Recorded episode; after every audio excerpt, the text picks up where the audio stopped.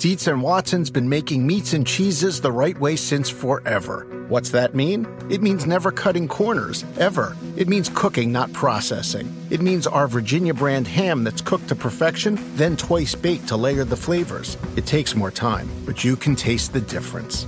We come to work every day to do it the right way, even if it's the hard way. Because if it's not right for us, it's not right for you. Dietz and Watson, it's a family thing since 1939. At Bet365, we don't do ordinary. We believe that every sport should be epic. Every basket, every game, every point, every play. From the moments that are legendary to the ones that fly under the radar. Whether it's a three pointer at the buzzer to tie the game or a player that goes two for two at the foul line. Whatever the sport, whatever the moment. It's never ordinary at Bet365. 21 plus only. Must be present in Virginia. If you or someone you know has a gambling problem and wants help, call 1 800 Gambler. Terms and conditions apply. This episode is brought to you by Progressive. Most of you aren't just listening right now, you're multitasking. But what if you could also be saving money by switching to Progressive? Drivers who save by switching save nearly $750 on average, and auto customers qualify for an average of seven discounts. So multitask right now. Get your quote now at progressive.com. Progressive Casualty Insurance Company and affiliates national average 12 month savings of $744 by new customers surveyed who saved with Progressive between June 2022 and May 2023. Potential savings will vary, discounts not available in all states and situations. Just wondered how how you celebrated and, and how, how different it was for you, Tom, to, to spend the night in your own bed with your family.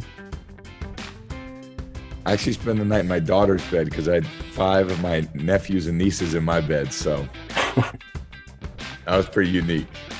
It was probably about two hours of sleep. So I'm going to be trying to get some extra sleep today.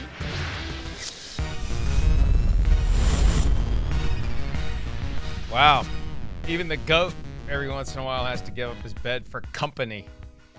Company's coming. You know, I always had to give up my bed for company. Did Right. you have to give up your bed for company when you were a kid? Uh, I I can't say that I did. You know, for let's see, most of my growing up, I mean, I had a single bed until I got about you know I don't know maybe around eighth grade, uh, freshman in high school, where my mom got me a queen size bed. But no, I did not have to give it up for Wait other people. Wait a minute.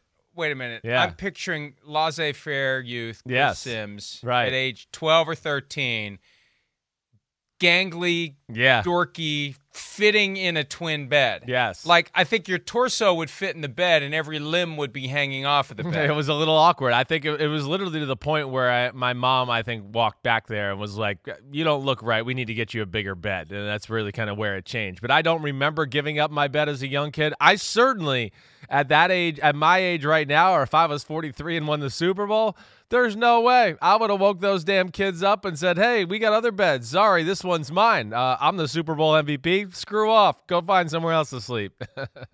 Yeah, and look, now I periodically get, get kick, kicked out of my bed for a dog. The dog takes over the bed. Wow. And uh, Wow. does not let me on it. The dog refuses to let me on it. And if I try to lay down on it, the dog stands over me until I leave. So as a result, the dog period very rarely, very rarely, although more more frequently than I would like, makes it into the bed. Uh so anyway, yes, love I was kicked I was I was Get kicked out out of my bed many times as a child and now as an adult. Way to go, Um, Macy. so- Show him who's I- boss, Macy. That's right. What are you? What are you? Third in the totem pole in your own house now, or are you fourth? Okay, just wanted to make Fourth. sure. Clarify. Fifth. Last. I, Last. I could I could be behind one of the cars. yeah, yeah. There's a right. chance that I'm behind one of the cars. I'm sure So, you are. anyway. Uh, let's get into it. It's just two days after Super Bowl 55, and that continues to be the focal point of so much discussion as it relates to the National Football League. There are other topics that we will get to, but one very important aspect of understanding what happened in Super Bowl 55 is taking a closer look at the film, as Chris mentioned yesterday. I think you'd said you'd already downloaded the film. Some I did, Have yeah. access to things that others don't. Laissez-faire as a youth, boo. laissez-faire as an adult. uh, l- l- let's get into it though, because Yeah. one of the one of the big stories coming out of the game, once you get past the 20 minutes of Tom Brady adulation, or 30, is the idea that the Buccaneers defense really won the game. Anybody who was paying close attention to the game and focusing on what happened saw a Chiefs offense that performed like it never had before because it was being suffocated Right. by the Tampa Bay defense. Was the pressure that was brought to bear by the Bucks defense as potent to you upon looking at the film as it seemed to be while we were watching the game? Well, I mean, it, it was potent. There's no doubt. Now, I'll, I'll say this, Mike. The pressure, I think, you know, grew as the game went on. Once Tampa got the Chiefs in a okay, you know, you we know you almost got to throw it every down. You know, we are in that type of mode. They wore that offensive line down. But I will say this to your question early on, you know, watching back the film, it wasn't as bad as at least I felt like on watching on TV on Sunday night. I don't know, on Sunday night, you know, I just felt like, man, he seems unsettled early on and those type of things. But when you go back and watch the film, hey, it, it, wasn't horrible. They could have managed. They could have done some things. Certainly, that wasn't the biggest problem to me to why they couldn't get the uh, the offense jump started at least early on. To me, Mike, and again, we'll go back to the D line and what they did. It was special, and they just like I said, dominated more and more as the game went on. But early on. It was manageable, and really, I found the biggest issue to be the Chiefs' approach to how they were playing the football game early on that I found more surprising than anything, Michael.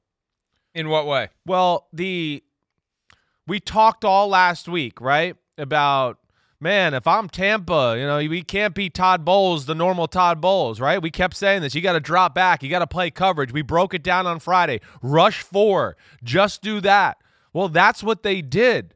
But Kansas City, from the plays you watch early in the game, a lot of those plays that are called, hey, listen, in my two years of learning, those are plays that were called for oh, the, the defense we got in week 12 when we played the Tampa Bay Buccaneers, that we weren't expecting them to play us like this.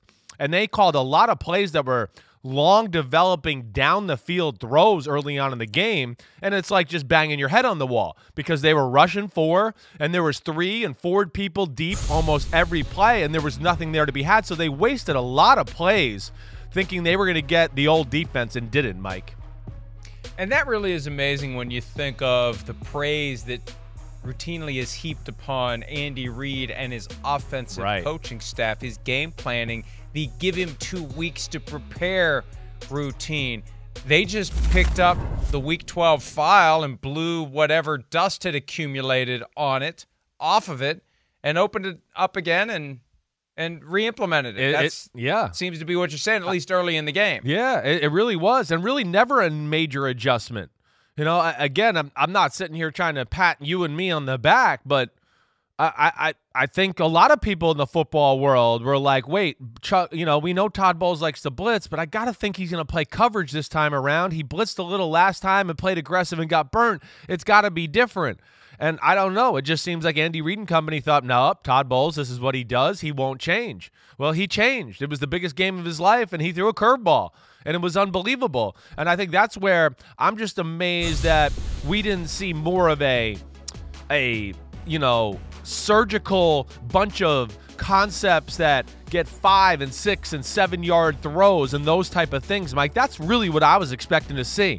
We're to dink and dunk the hell out of them, right? And five and six and eight yards, and then finally get them to come up and start playing man to man and maybe have to blitz because you're getting torn apart. And now you take your shots down the field. But you see the, the Buccaneers defensive alignment heat map, Mike, here on our next gen stats. It's a frog. It's a uh, it's a Rorschach test. It's a frog. But I will say it says something here other than it's a frog. You know, the secondary is what jumps out to me. Man, they had these safeties and people moving around all day long, gave a lot of different looks. You could see the corners are not at the line of scrimmage, right? So there wasn't a lot of bump man to man looks to throw 80 yard bombs at Tyreek Hill. It was zone coverages, a mixture of that, and really Todd Bowles took a, a playbook, a page out of Spag's playbook with unbelievable disguising. You know, hey, we're down here, we're doing this, and then oh nope, it's not that. And, and those were some of the things that jumped out to me, at least you know, in our in our first part of our conversation here. In, in many respects, Todd Bowles took a page out of the defensive playbook that was such an integral part of the last Buccaneers championship team right? The Tampa yeah, two, sure, two safeties deep. Yeah, the the corners in zone off the line of scrimmage. Trust the four defensive linemen to create enough pressure to periodically get home and or force throws before the throws are ready to be made. And then you got linebackers that can cover exactly full range of the field, and uh, that's what that's what worked. Charean Williams made a point last night on PFTPM that you and I had not discussed, and I think it makes a ton of sense. Yeah. The benefit ultimately to the Buccaneers of having played the Chiefs in Week 12 and having lost to the Chiefs in Week 12 because if they don't play that game, if they don't lose that game, if Todd Bowles isn't stirred to go against his nature, he would have walked right into the buzzsaw. Most likely. Super Bowl 55. No doubt. No, there, there's no doubt. You know, uh, you know, and I think we hit on it a little bit where we talked about, hey, I, I, I always think the team that lost the regular season matchup has the advantage going in the Super Bowl. One, because hey, we lost, and okay, we know what they're like this time around. But two, you go back and now it's time to game plan. You go, wait, when you're the team that lost, you go, we got to change something. We got to do a little something different here. It didn't work the first time. So we got to have some sort of a different approach, let alone when you're the team that lost, you're the the the the fear factor is real. It's the motivating real too, to where you get up and like, I got to get going. I'm not sure we can beat this team this week. We got to get going and get to work. Here we go. And then the team that won in the regular season, of course, is the opposite. Well, I mean, this worked. This worked. We don't need to change this. Well, this worked too. We don't have to change that. And those guys getting out of bed are going, well, hey, I got to get to work, but we'll beat this team. We should beat them again. We're better than them. And that, that to me is a, a big part of the psychosis of the, these repeat matchups you see in the Super Bowl. Not psychosis. I thought. I Psych- thought oh yeah, I we, we hit this. You're right. What is it again? What is it? I need to just- psychology's fine. psychology. Psychology. Right. You're Yeah. right. Yeah. I don't know if I can Um, break myself of that one. Sorry. Here's Patrick Mahomes from Monday after he had an opportunity to sleep or not sleep. I don't know if he got to sleep in his bed or not. Remember, the Chiefs traveled home after the game. Here he is the day after talking about what went wrong in Super Bowl 55. I thought the guys did a good job. I mean, we just we just didn't execute at a high, high enough level. I wasn't on the same page with the receivers on some plays. There were some plays where I got the line going in the wrong direction, um, and then and then at the end of the day, we just didn't we didn't execute. And I think that's the biggest thing. And um, a lot of times it gets it gets it gets put on that O line um, because I'm scrambling around. But if we're not executing as far as me making the right reads and getting the ball out of my hand to the receivers on time, um, then then nothing's going to work. Um, so uh, uh, they get they get that blame uh, sometimes, but it's not deserved because I mean a lot of it's on me, and people just don't see it that way.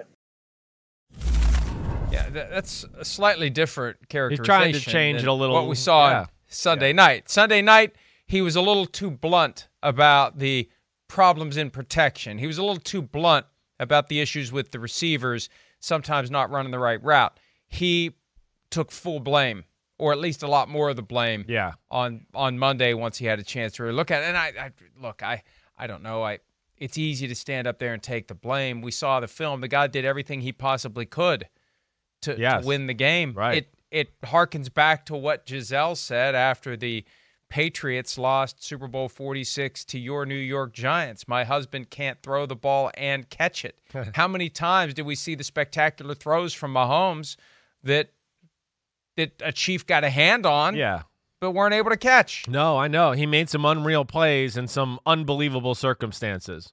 You know, plays where I just go, man, it's, I mean, it's a rare few people in the history of the sport that could even keep some of these alive, let alone he's not at 100%. You know, Mike, it's, it's a thing that, again, you know, TV can lie sometimes. When I turned on the film, too, the one of the first things I saw about his running was the, the, the limp or the gimp or whatever you want to say was more apparent, especially on those end zone cuts when you're watching film, Mike. You could see that there was a little bit of a, a laboring with the one leg, and it was instead of running just like this, it was kind of a huh, huh. Like I mean, you really could notice it on there. So that was an issue. But I think the when biggest, did you first see it? When did you first notice that it? first scramble where he well i'll tell you where i first noticed it uh, i think it was the second play of the game it might have been the first play i think it was the second play of the game he kind of fakes the run and Shaq barrett comes off the edge and he can barely avoid him and he just throws it away right i that one of those plays right there i went whoa he didn't look like he could cut off his leg there but then when he scrambled for the first down to the left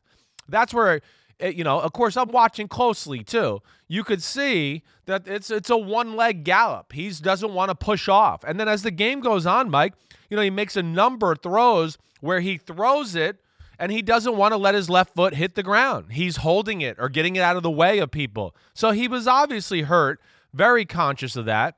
You know, I'm mad yesterday we didn't bring up. I mean, they brought Matt Moore up to be the third quarterback on Saturday, the day before the Super Bowl.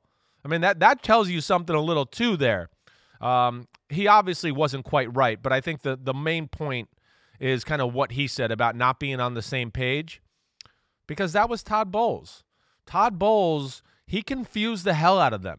He never really gave them back to back the same coverages. He changed a lot of things up. And if you have those type of plays, Mike, where the receiver has to read the coverage and be on the same page as the quarterback, he gave some looks where, hey, if it's single safety, you run this route. If there's two safeties back, you run this route. And he gave some looks where I bet you the receivers came off the line of scrimmage to like what Mahomes is talking about, and he's probably like, I'm not sure what this classifies at. The safeties are kind of in this weird spot. I don't know if you would say this is two deep or one deep or three deep. And that can mess with rules too. And that was just part of, you know, the issues the Kansas City Chiefs had on the offensive side of the ball. Back to the Matt Moore angle, I got Yeah. a couple of thoughts on that. First of all, when you look at the second week of the injury report generated by the Chiefs Right. prior to Super Bowl 55, Wednesday, Thursday, Friday, all three days, Patrick Mahomes fully participated in practice but was designated with the toe injury, which implies he was still getting some sort of treatment Right. on the toe. He didn't miss a rep. He did his usual practice work. He just he had the toe disclosed because they were still doing something to the toe. Now, remember the unique travel arrangement for Super Bowl 55. They didn't go to Tampa Bay a week before the game. They flew late Saturday afternoon.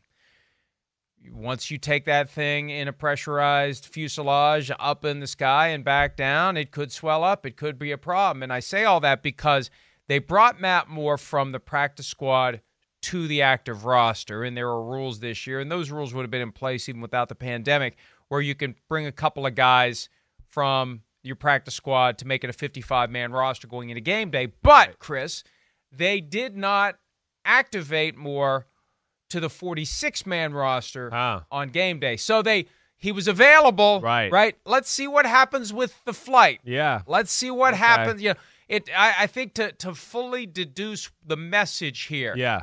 Something was up with the toe. It was Right. still getting treatment.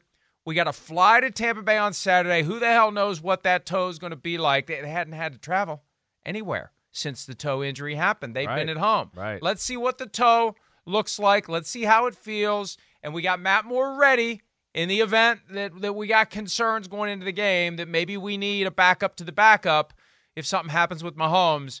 And then once they they decided on Sunday he's he's good enough, and uh, you know uh, obviously he was. They never had to put Chad Henne in the game, but it I think that that your point that you raised yesterday after the show, and and it's a good one.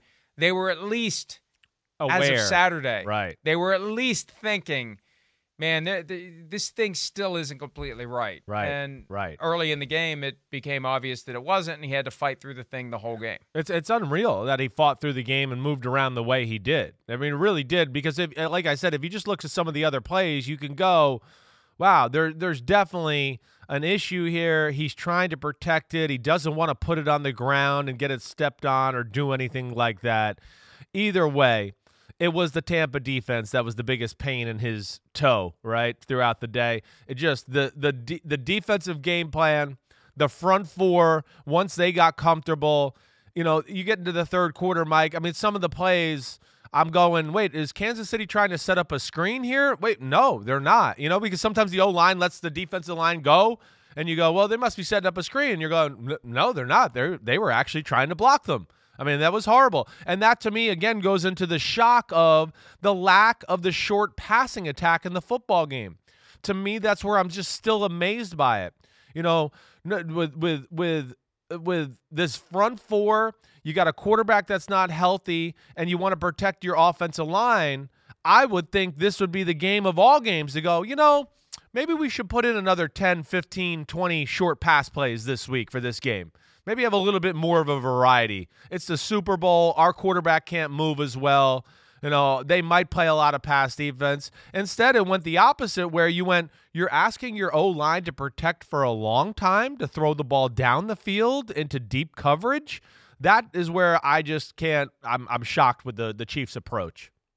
92% of the time, the Chiefs under coach Andy Reid went with five man protection for quarterback Patrick Mahomes. That means maximum guys out in the patterns, Yeah. minimum guys trying to keep Patrick Mahomes from getting chased around by the Buccaneers defense. How surprised were you that there wasn't an adjustment made there to keep more guys in to try to try to buy Mahomes a Yeah. little more time so he didn't have to run for 497 yards before throwing the ball or getting sacked? I, I mean, uh, I would have been in favor of anything, or at least just a little bit of that, at least to maybe just give everybody a peace of mind, Mahomes a peace of mind, to where now, hey, I could sit here and really focus on downfield and let my guys work.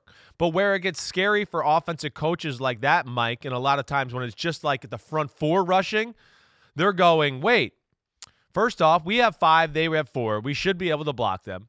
And then the other issue is when you're doing that, right? And you're still not getting open downfield, you're going, wait, am I going to take one guy off our ability to get open downfield and now have him block? And now we have one less guy and it's only, you know, three verse seven downfield or four verse seven downfield and those issues too. So that's the dilemma you get into in that situation when a defense can just apply pressure with the front four. And, you know, so I, yes, you could have brought in some of those max protect things, but I still think he would have had a hard time finding people open downfield. Ultimately, might have bought him a little bit more time. Here's something that they could have done. Yeah. And this becomes a dilemma when you have one of the all time great downfield tight end threats.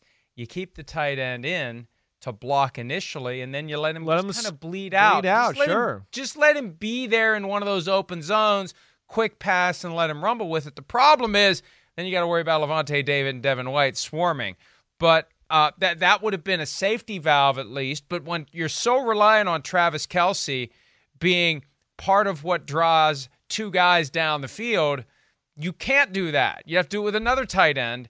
Uh, and you don't see a whole lot of two tight end sets from the Kansas City Chiefs. Yeah, not with know. all those weapons Yeah, they have that right. can get down the field. You know, you don't want to. You, you, but that would have been something they could have done.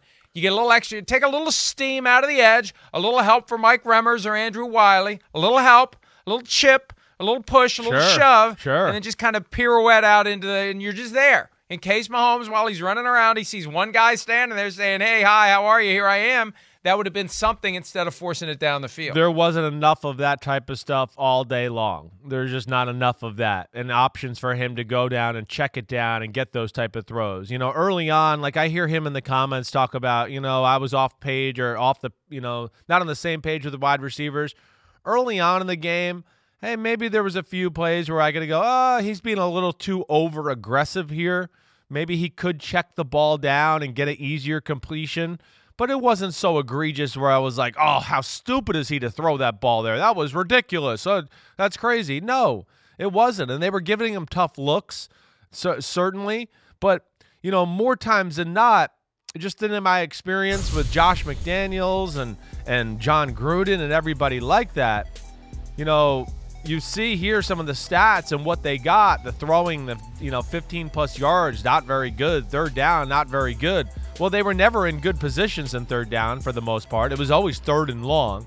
But when you have this type of defense attack, Mike, you know, you got to find ways within the zone to stress the zone and like go NBA style. Hey, there's two guys here. We got to make it three on two and spread them out and find ways, right? Oh, hey, there's one guy that's in control of this area of the zone. Hey, we got to two on one him, right? And you got to find a lot of w- little ways just to create space and find little holes there that way. And Kansas City, to me, had grown that part of their offense to where I didn't think it would be an issue in the Super Bowl. I just thought what I've seen the rest, the whole second half of the year and everything like that, they'll have plenty of plays and plenty of ways to attack it. But like I said, it's like they went into the game not expecting that, and they did not have those type of plays dialed up in this game plan. After a 34 yard field goal by Harrison, Butker cut the score to 14 6 with under a minute remaining by the Yeah, time the Tampa Bay it. Buccaneers got the ball, started their their effort. First and 10 on their own 29 with 55 seconds left in the half. Leonard Fournette, no gain. Chiefs call a timeout. Right. Okay, fine. Fine. Okay, fine. Next play, eight yard pass to Chris Godwin, making it third and two. Chiefs call another timeout. So it's third and two, and uh, the 44 seconds left in in the half. Well, let's, let's, little- yeah. Go I- ahead. I was gonna say let's stop like right there, right off the bat. First off, just like when it was 14 to six. Did uh, how did you feel at that moment? Like you're sitting there watching. I, I know just for me personally, I was like, it's 14 to six, and, and I'm I could cross my heart, swear to die, my wife or any. I, I would just go, let's go in at halftime. Let's just I thought that's Let- going to halftime. The Chiefs get the ball first. They get a chance to drive down the field, and if they decide to go for two, maybe tie it up. Right, That's right. what I wanted to be like, hey, you're down by eight. It's kind of a miracle. You've been outplayed. It's it's you're, it's a miracle you're only down by eight. Let's go in and just chalk it up. So I was surprised, and it sounds like you were too.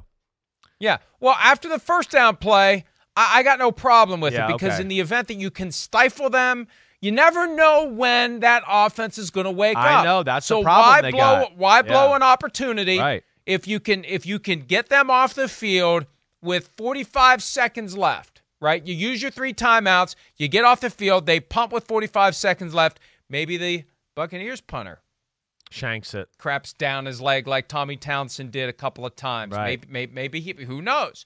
You get short field position, and you got Patrick. You've got Patrick Mahomes. Yeah. So yeah, yeah. But on the after the second and eight play, or second and second, Second and ten, 10, play when they gain eight. Right. Excuse me. Right. Making it third and two. That's when I'm thinking.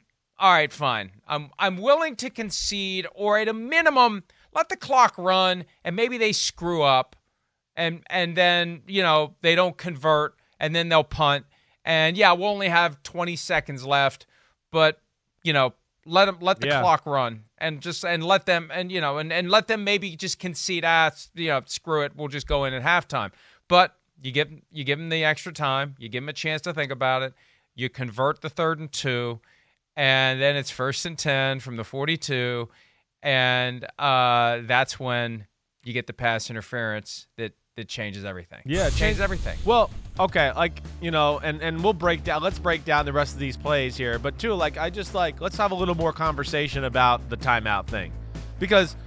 I mean, I'm with you. We just we just talked about how, yeah. uh, I mean, it, it just felt like Tampa outplayed it. Let's go in at 14 to six. I I totally understand what you're saying after the eight yard completion on second down because now it's hey, it's third and two, it's Tom Brady and things like that. But I'll also say it's not totally crazy by Andy Reid to call the timeout there. It's not to the, to what you said. You know, listen, he's done this a lot, and he's got Patrick Mahomes, and they go down and score, and he goes, and then it changes the game. So that's what has gotten them there too. That's where like you know, I, I, we are. We're talking it. We're dissecting it. But I, I'm not going to go home later today and just go, I can't believe he did that. What a dumb idiot Andy Reid is. That was the stupidest crap I ever saw. I can understand the logic there when you're saying, like you said, they got Patrick Mahomes. It's it's the most explosive quarterback we've seen in football for quite some time here. So I do. I can wrap my head around his thought at least. Can you? I mean, uh, obviously, I think you can too. I, I un- no, I understand yeah. why he did it, Yeah. but the question is, should he have Yeah, done it? right. That's the question. That- and when you have Mahomes, when you have Tyreek Hill, when you have those guys who can stretch the field, you're more likely to roll the dice there. There were 44 seconds after that second and 10 play that gained eight yards and made it third and two. 44 seconds. If they don't call the timeout there, then what what what do the Bucks do? They only got one timeout. I Do know. they do they call a timeout with third and two? I don't think they call the timeout. I think that's when you start to. But who knows? You're dealing with Bruce Arians. That that's the thing.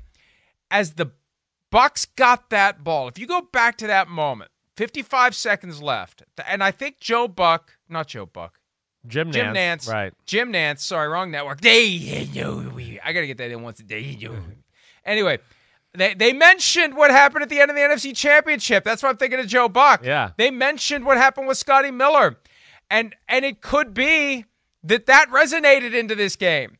That that Andy Reid starts thinking, how do we? Oh God, what do we do? Oh God, we don't want. Oh, and you know, hey, maybe Bruce Arians would have called timeout number three in that spot at third and two if Andy Reid hadn't. Who who knows? But regardless, they get the first down. 20 seconds go off the clock until the next play. It's only 24 seconds when he throws that deep ball Yeah. to Mike Evans. 24 seconds. The feet get tangled up. You could argue it was uncatchable, but the thing is, if Mike Evans doesn't get tripped by Bashaud Breeland, maybe he's got a chance to catch it. When you when you watch that back, did you think it justified? I I, I have a feeling I, mean, I know what you're going to say. Did you think it justified the flag? Absolutely not. I mean, if, if, if, if incidental contact is a thing in football, this was the poster child of it. You know, again, I just it's they they tripped. Mike Evans' foot goes Evans. back and hits Breeland's feet as he's running, and then he loses control and falls down. I, I mean, to me, it's just not a. I wouldn't have called it. What? He did not lose control and fall down. There was an element of strategic divery. Absolutely not. In that. Absolutely. I think there was. I think there was a little, just a little bit, just a little bit. He got Sell tripped little bit. regardless. I'm, so I'm sure, not yes. saying- now he's trying to No. regain, and maybe he Exactly. You know. No, hey, okay. hey, hey, if you're going down, may as make it look like you got shoved. I'm not saying there's a problem with it. I mean, we've seen guys take dives all the time. We see quarterbacks take a dive when someone breathes on them after a play. I'm not saying there's anything wrong with it. It's part of the gamesmanship. My point is, I think he sold it a little bit, and Maybe. it worked. Yeah. In came the flag. There comes that little yellow hanky flying in, and that's that. And it's a spot foul, and all of a sudden it goes from first and 10 on the Tampa 42 to first and 10 on the Kansas City 24. Yeah. There's don't still don't only love 18 that call there. seconds left. Don't though. love that call. There's- yes. Right. There's still, I'm thinking 17 6. Right. First and 10, 18 seconds on the Kansas City 24. I'm thinking, okay, it's going to be Ryan Succop, and if he makes it, it's 17 6 at the Right, half. And, right. And crisis, full blown crisis averted. And and that's when uh, you know you get the little quick pass to Leonard Fournette, and off he goes for 15 yards down to the to the nine. Kansas City takes the timeout there with 13 seconds. A little short pass. Uh, that's the one that resulted in the pass interference in the end zone. And then you and then there it is. You got the opportunity to score the touchdown. Different than how you scored the touchdown in the NFC Championship at the end of the half. Same result. 14-6 becomes 21-6, just like 14. What was it in the NFC Championship? Was it 21-10. 14-10 that became 21-10? Yeah. Exactly. Same deal. Yeah. Same deal. Right. Right. And and it just ha- it creates a different vibe And- altogether and- going into halftime and a long halftime for the Chiefs to think about. A long halftime, no doubt about it. Okay. And the second PI, so he throws the check down to Fournette, gets them down there, right? They get 15 yards on the little check down to Fournette. And then comes the second PI, which I would say the pass interference, the, the inter- interception pass interference was the worst call because I would honestly go, I think Mike Evans was offensive pass interference. I wouldn't even have called it on the defense. He tried to throw Bashaud Breeland and the ball got tipped in the air and it was interception. Now, this one in the end zone, this was the second worst one. You just don't call this in this moment. It, there's just not enough there. Tyrann Mathieu allowed to be on the field in a spot. Just because Mike Evans wanted to run to that area doesn't mean he gets the right to just run him over. That, that to me was egregiously bad, let alone it hit the wall in the back and was not catchable. So I know they, like you said, they're very, you know, they're, they're not real tight with that uncatchable part of it. But I do have an issue with that PI. And that's where, again, uh, like we talked about, it, it's PI all regular season. It's just not PI in the playoffs. And that's my issue with it. And that that's all I'm saying there. I know the Bucs were the better football team, but I will still stand here and stand by the fact that we were cheated out of a better football game because the refs became the biggest show in town for the last three minutes of the first half in the Super Bowl. And that cheated us out of a more competitive football game right there. Well, it, it made it 21-6 instead of 14-6 going into the half. Might have not even been Calls. 14 to 6 if they don't call the PI interception. We don't know where the game's going to go. That's Well, that's that's know, early, that was a drive earlier, Dri- right? yeah, That right. was yeah, Right. Um, or draw or two. I don't know, two, but it wasn't that two. drive. Right. Uh, The, the the the pass interference in the end zone. Yeah. you know, I and and this gets into an argument that Peter King has made about levels of pass interference. The one thing that bothers me about the NFL's rules for defending against uh, pass plays Yeah. before the ball's in the air, it's that five yard illegal contact, Right. holding, whatever it is. Once the ball's in the air, all that stuff becomes pass interference. I just feel like at a certain level, there's a less egregious version. Not that it matters when you're down near the goal line. Yeah, I'm but I know what you like mean the here. longer throw. There's a lo- a lesser degree of pass interference, like like on the Evans play. Like you get inc- kind of incidental, tangled up. It's not a grab. It's not a. It's not the the oh crap, he's running past me for a touchdown, I'm going to tackle him maneuver. Now it it interjects more judgment into the call, which I don't like. But if there was a lower level of pass interference, just like there used to be a lower level of face mask, if there was a lower level, Yeah. then that wouldn't have been first and 10 on the 24. It would have been Yeah, first and you 10 give him 10 at yards 50. or something. Yeah, you would have given him five yards, 10 yards, Right, whatever. right. I, and, and that play in the end zone is what made me think of that because that feels like it should be, you know, it's, it's something that would have been a five yard penalty if it happened at most, a five yard penalty before the throw. The throw happens. It's not real egregious. And the ball is, it's questionable. I, it's, look, I don't want to make it harder for the officials to apply the rules. Yeah. And and I think once we start doing that, we get down that path. But hey, that's what happened. And as as a practical matter, even though I thought with the Chiefs, you never know when they're going to find the gas pedal. You never know when they're going to rattle off 30 points. I mean, they're on 24 nothing to the Texans in the first half of the divisional round game a year ago, and they never looked back. What was it, 52 24? Yeah. You know they're capable at any time of doing it. I think that's what made it so stunning yesterday. And that's where the suspense came from. Even though the final score was 31 to 9, there was always this sense of um, eh, here it comes. Where is Yeah. it? Here's it go. Every once in a while, you see that technique like in a movie where they make you think it's coming and it never does. But while you're waiting, like that draws out and you feel the unease. Like that's kind of what I had most Yeah. of the second half, and I, not up until the last interception by Devin White, and that's when Patrick Mahomes finally realized it was over. But but still, there it was deep into the fourth quarter that I'm thinking these guys. mm, Yeah, you weren't counting them out. chance. Yeah, all you got to do is look at Tom Brady on the sideline. I mean, it was like there was like two minutes left, and they were up by you know 22 points, and he was still stressing out over there. So uh, I agreed. I mean, I, I was never like, you know, I was like, it's not looking good. They're not going to win, but uh, who knows with this group? You, you just kept saying, who knows with this group? We'll see what goes on. But you know, ultimately, they were bullied. They were just a little undermanned on the offensive line.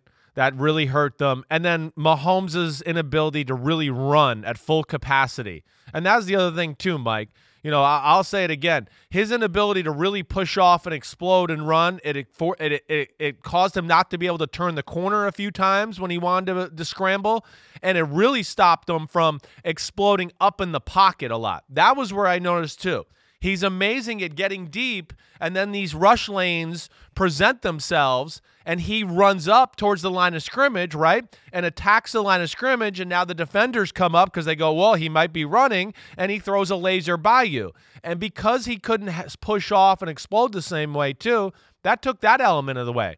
And that would have been big for a game that was all too deep and coverage and those type of things. His legs needed to be at 100% and of course he needed to be hitting on all cylinders for them to win and, and beat a team that was that was better than them.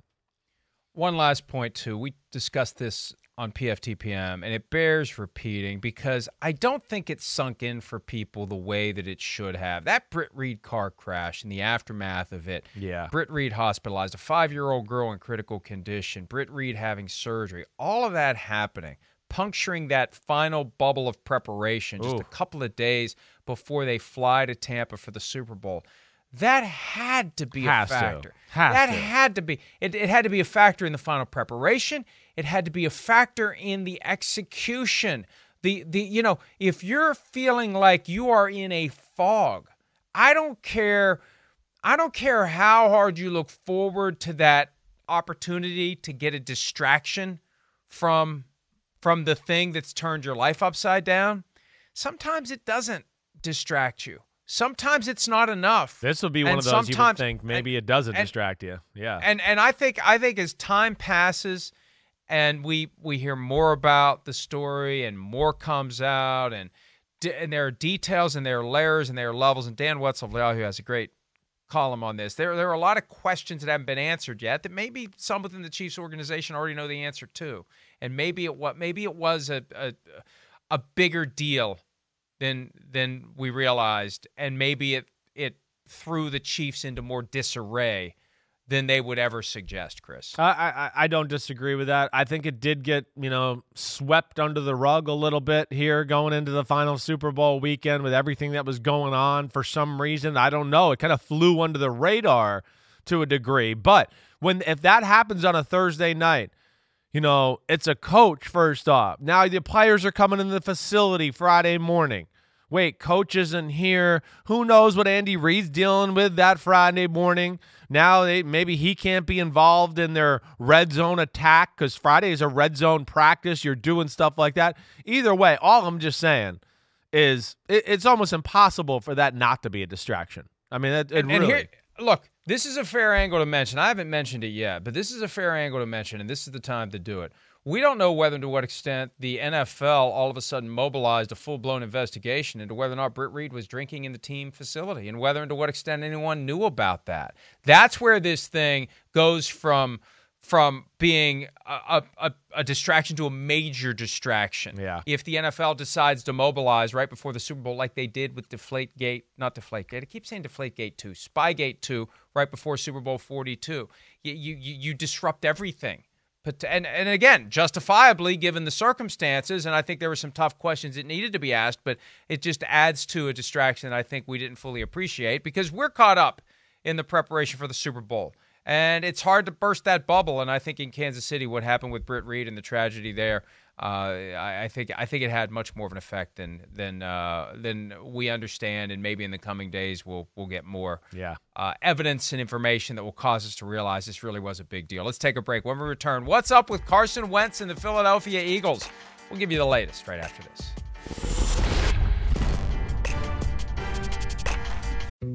Dietz and Watson's been making meats and cheeses the right way since forever. What's that mean? It means never cutting corners, ever. It means cooking, not processing. It means our Virginia brand ham that's cooked to perfection, then twice baked to layer the flavors. It takes more time, but you can taste the difference.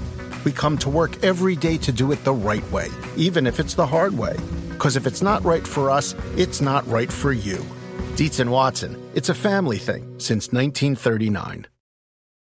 At Bet365, we don't do ordinary. We believe that every sport should be epic. Every goal, every game, every point, every play. From the moments that are legendary to the ones that fly under the radar. Whether it's a game-winning goal in the final seconds of overtime or a shot on the goal in the first period. Whatever the sport, whatever the moment. It's never ordinary at Bet365. 21 plus only. Must be present in Virginia. If you or someone you know has a gambling problem and wants help, call 1-800-GAMBLER. Terms and conditions apply. Pulling up to Mickey D's just for drinks? Oh, yeah, that's me. Nothing extra, just perfection and a straw. Coming in hot for the coldest cups on the block. Because there are drinks, then there are drinks from McDonald's. Mix things up with any size lemonade or sweet tea for $1.49. Perfect with our classic fries. Price and participation may vary, cannot be combined with any other offer. Ba da ba ba ba. Carson Wentz continues to be a member of the Philadelphia Eagles. Then again, he would be through March 17 at 4 p.m. Eastern anyway. But the trade speculation is running rampant. It has centered, Christopher, on the Indianapolis Colts and the Chicago Bears. Howard Eskin, who has been the radio sideline reporter for the Eagles for a very Oh, long time, yeah, he's the and man. a fixture in the Philadelphia media. He floated on Saturday night. Rumors all over. Here's what I'm told Wentz and a draft pick to the Bears for the number one draft pick, the Chicago Bears hold, not first overall, their first round pick. Quarterback Nick Foles and running back Tarik Cohen, who's coming off of an ACL injury, but should be ready in September.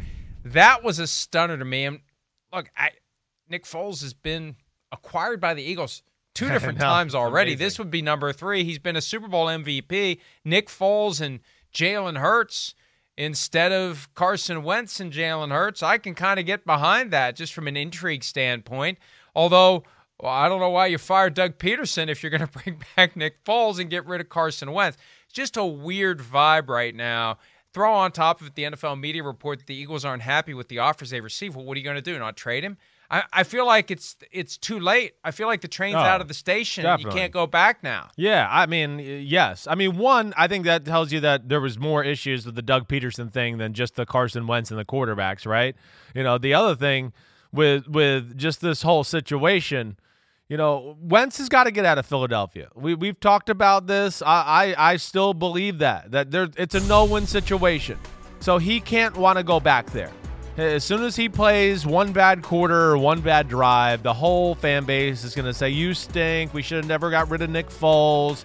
Let's put Jalen Hurts back in. Blah, blah, blah, blah, blah. He's in a no win situation. See you, Philadelphia, for Carson Wentz. He's got to make sure that's that's real. Now, yeah, Colts and Bears. I mean, Colts make a lot of sense. We know that. Frank Reich being there, he fits their offense. Everything would be perfect. But yeah, a guy like Chris Ballard, he ain't giving up like the the the you know kitchen sink for Carson Wentz. You know the, the uh, like with Carson Wentz, there's risk in trading for him. Mike, you know, there's risk in one, it's a lot of money, as you've mentioned many a times. So that's going to hurt his value as far as what his trade is worth. But also, there's a negative connotation around Carson Wentz. If Carson Wentz goes to the Colts, and this is why I would go Bears. I don't really know why you want Carson Wentz because you're going to get right back in the Trubisky conversation here. But if you get Carson Wentz in one of these trades, and it doesn't go well at first, everyone's going to go, What the hell? It didn't work that good in Philly. Did he really look that good and special in Philly? They didn't want him. We have guys that can't evaluate quarterbacks. What's going on here? So there is risk in that because that is where the public conversation is going to turn as soon as he plays bad. And for the Bears, it's already there. That's where I go. Are you sure you want Carson Wentz Chicago? Because if he doesn't play good the first four or five weeks, all they're going to go is see Ryan Pace and Matt Nagy can't evaluate quarterbacks, and that's where I think it's a little risky. I don't know what Chicago wants. I don't know right? either. They, they, they, I don't think they know what they want, although they'd love to go back to 2017 and draft Patrick Mahomes instead of Mitchell Trubisky.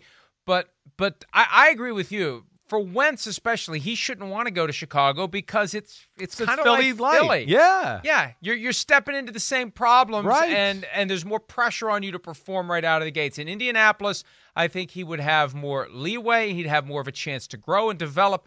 Frank Reich has built up enough equity in three seasons on yep. the job that he could convince the fans to be patient, mm-hmm. that this is a project. We're still in the post Andrew Luck, what the hell are we doing mode. Yeah, right. This is a project. We've got the cap space work with us on this. So I think that there's merit to that, and I think the Colts make a lot more sense. If I'm Wentz, I strongly prefer the Colts over the Chicago Bears. And I, I was told he does. I was told by some people I trust that he prefers the Colts situation, certainly.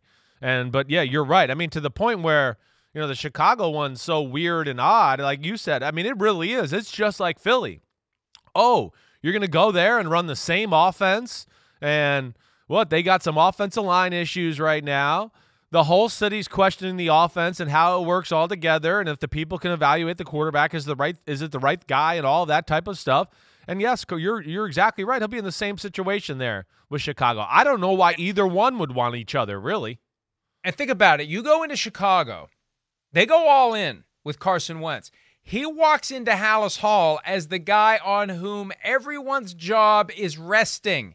Because if it falls apart in 2021 in Chicago, you, you, think you think they're going to have another press conference at the end of the season where George McCaskey says Ryan Pace and Matt Nagy are coming back? I don't think so. Yeah. So they got they got one shot. They got to make it work. And I don't know that Carson Wentz is the guy to make it work with. And here's the other reality, and this is why I think it's funny how Philadelphia is trying to game this, but at least they're trying to. They got Jared Goff light. This is a situation far closer to Goff than Stafford. Yeah. Matthew Stafford was a guy that the Rams wanted. Jared Goff was a hot potato that the Rams wanted to unload. That's why the Lions got two ones and a three. They didn't get two ones and a three for Stafford. They got a one and a three for Stafford, and the Lions got a one to take on the Jared Goff contract. Mm-hmm. Wentz is far closer to that. There is value to the Eagles, and they can try to they can try to play the the cards as close to the vest as they can, and Howie Roseman trying to play, the you know, trying to get the, the advantage and make it look like they got a lot for Carson Wentz. At a certain point, you got to say, you know what you're getting for Carson Wentz? You're unloading $40 million off of your books. That's what you're getting for Carson Wentz. So take what you can get and move on yeah. and get him to the Colts. You don't want him to have his career rebirthed with an NFC team. I mean, it, I think the Bears are the patsies in this. I don't think the Bears are seriously part of it. It could be Howard Eskin is carrying water for one of his employers. I hate to say that, but hey, they signed one of his checks. Let's let's goose the market by making it look like the Bears are at the table. just to get the Colts to give more. I think all of this is noise aimed at getting the Colts to up their offer so the Eagles can feel like they've they've not lost in this trade of Carson Wentz. Yeah, maybe, maybe. I, I I don't get it that it's that sense, but you could be right. I'm not saying I know for sure here, but I I mean, I, I don't know. I feel like Chicago's got to make some sort of play, maybe for the quarterback situation. It seems like they want to. You know, I but not Carson Wentz. But I think that's very risky. He shouldn't want right. to go there, and they shouldn't want. And I think your it's point. a recipe for disaster. I agree. All all together, the the Colts one makes a lot of sense. It really does. And you you know you laid it out there pretty perfectly. And and I think that's why somebody like Chris Ballard and Frank Reich are, are just not going to sell off you know all their Chris- assets. Chris Ballard sees through it. He sees No what doubt. the Eagles are trying to do. Right. The Eagles have no leverage. They've got the Colts. And the leverage can't be the Bears if you get no, they ain't going to Chicago. And the leverage can't be, well, we'll just keep him. It's too late to keep him. It is too late. It's too late. So it's the unless somebody else looks at some game film from 2017 and says we got to have Carson Wentz. They got to do the best deal they can with the Colts and move on, or they're going to have an even bigger problem as they try to get Nick Sirianni off on the right foot. All right, we're going to take a break. When we return, just a few little leftover items from the awards and the Hall of Fame stuff that happened on Saturday night, and we all forgot about when the Super Bowl started, which should tell the NFL maybe that night before the Super Bowl isn't the time to do it. More PFT Live right after this.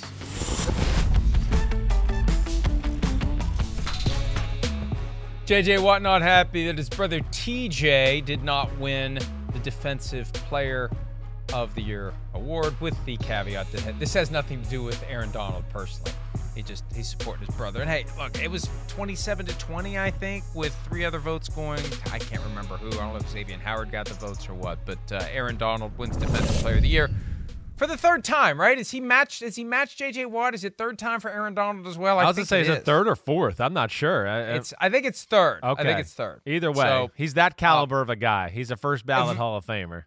eventually on one of these Saturday nights, both J.J. Watt and Aaron Donald will be going to the Hall of Fame. Probably not in the same year, but they're going to get there. Uh, Drew Pearson, congratulations. He finally Way to go. into the Hall of Fame after a long wait. Um, Shireen Williams made the presentation, which I'm sure gave Drew Pearson a little bit of a boost, but he does get in despite pushing off on Nate Wright in the 1975. No, you didn't, Drew. Despite Great job. Welcome to the Hall of Fame. Yes, it was did. awesome Yes, either did. way. All the He inductees was really He cool. pushed off. Congrats to all of them. all And the right. way the He made it. NFL honors and the Congratulations, show did it was really cool. It really was. You should tune in next year. We next got a year. full and hour watch. still to come. we'll be right back.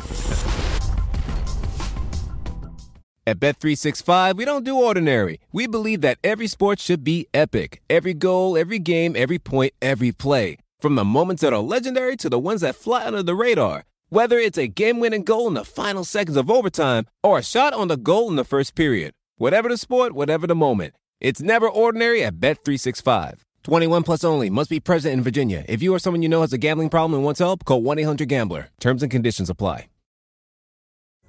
Pulling up to Mickey D's just for drinks? Oh, yeah, that's me. Nothing extra, just perfection and a straw. Coming in hot for the coldest cups on the block. Because there are drinks, then there are drinks from McDonald's. Mix things up with any size lemonade or sweet tea for $1.49. Perfect with our classic fries. Price and participation may vary, cannot be combined with any other offer. Ba da ba ba ba.